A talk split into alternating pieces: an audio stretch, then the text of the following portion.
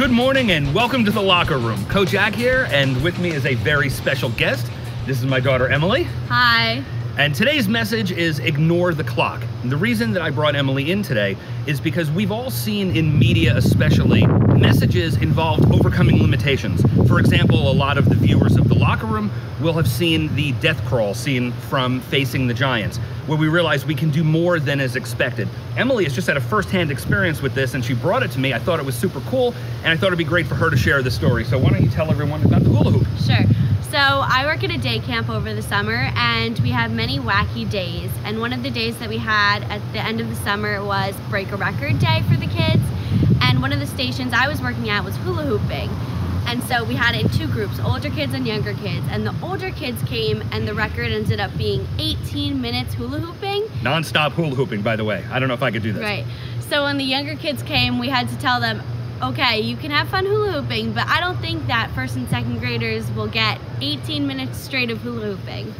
So I had one girl that was like, it's fine, I got it. I'm gonna do more than 18 minutes. She had never done more than five minutes of straight hula hooping before. We let her go. She hit five minutes and we told her and she was like, no way, I've never done that before. And we are like, all right, just keep going.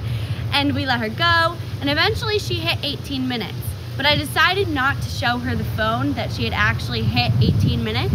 So she kept asking me, am I close, am I close? I was like, yeah, you're so close, keep going. 20 minutes had passed.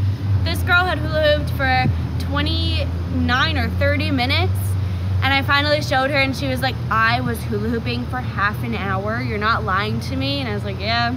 It was really, really cool to and, see and her was face. It, and didn't the camp director think that you actually had, had just kind of faked the whole thing? Yeah, she was like, oh, oh, okay. And I was like, no, she hula hooped for 30 minutes. And the reason that she did it is because she was never told that she had gone that long. As she got closer to the 18 minutes, you were still telling her that it was less time, right? Yeah.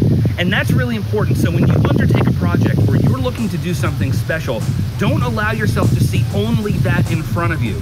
Just tell yourself you're going to do the best you possibly can, go after it with all your energy, and when people do that, what are they going to live, Emily? Your very, very best, best life. That's right. Thanks for joining us in the locker room today, guys. We'll see you next time. Make it an amazing day.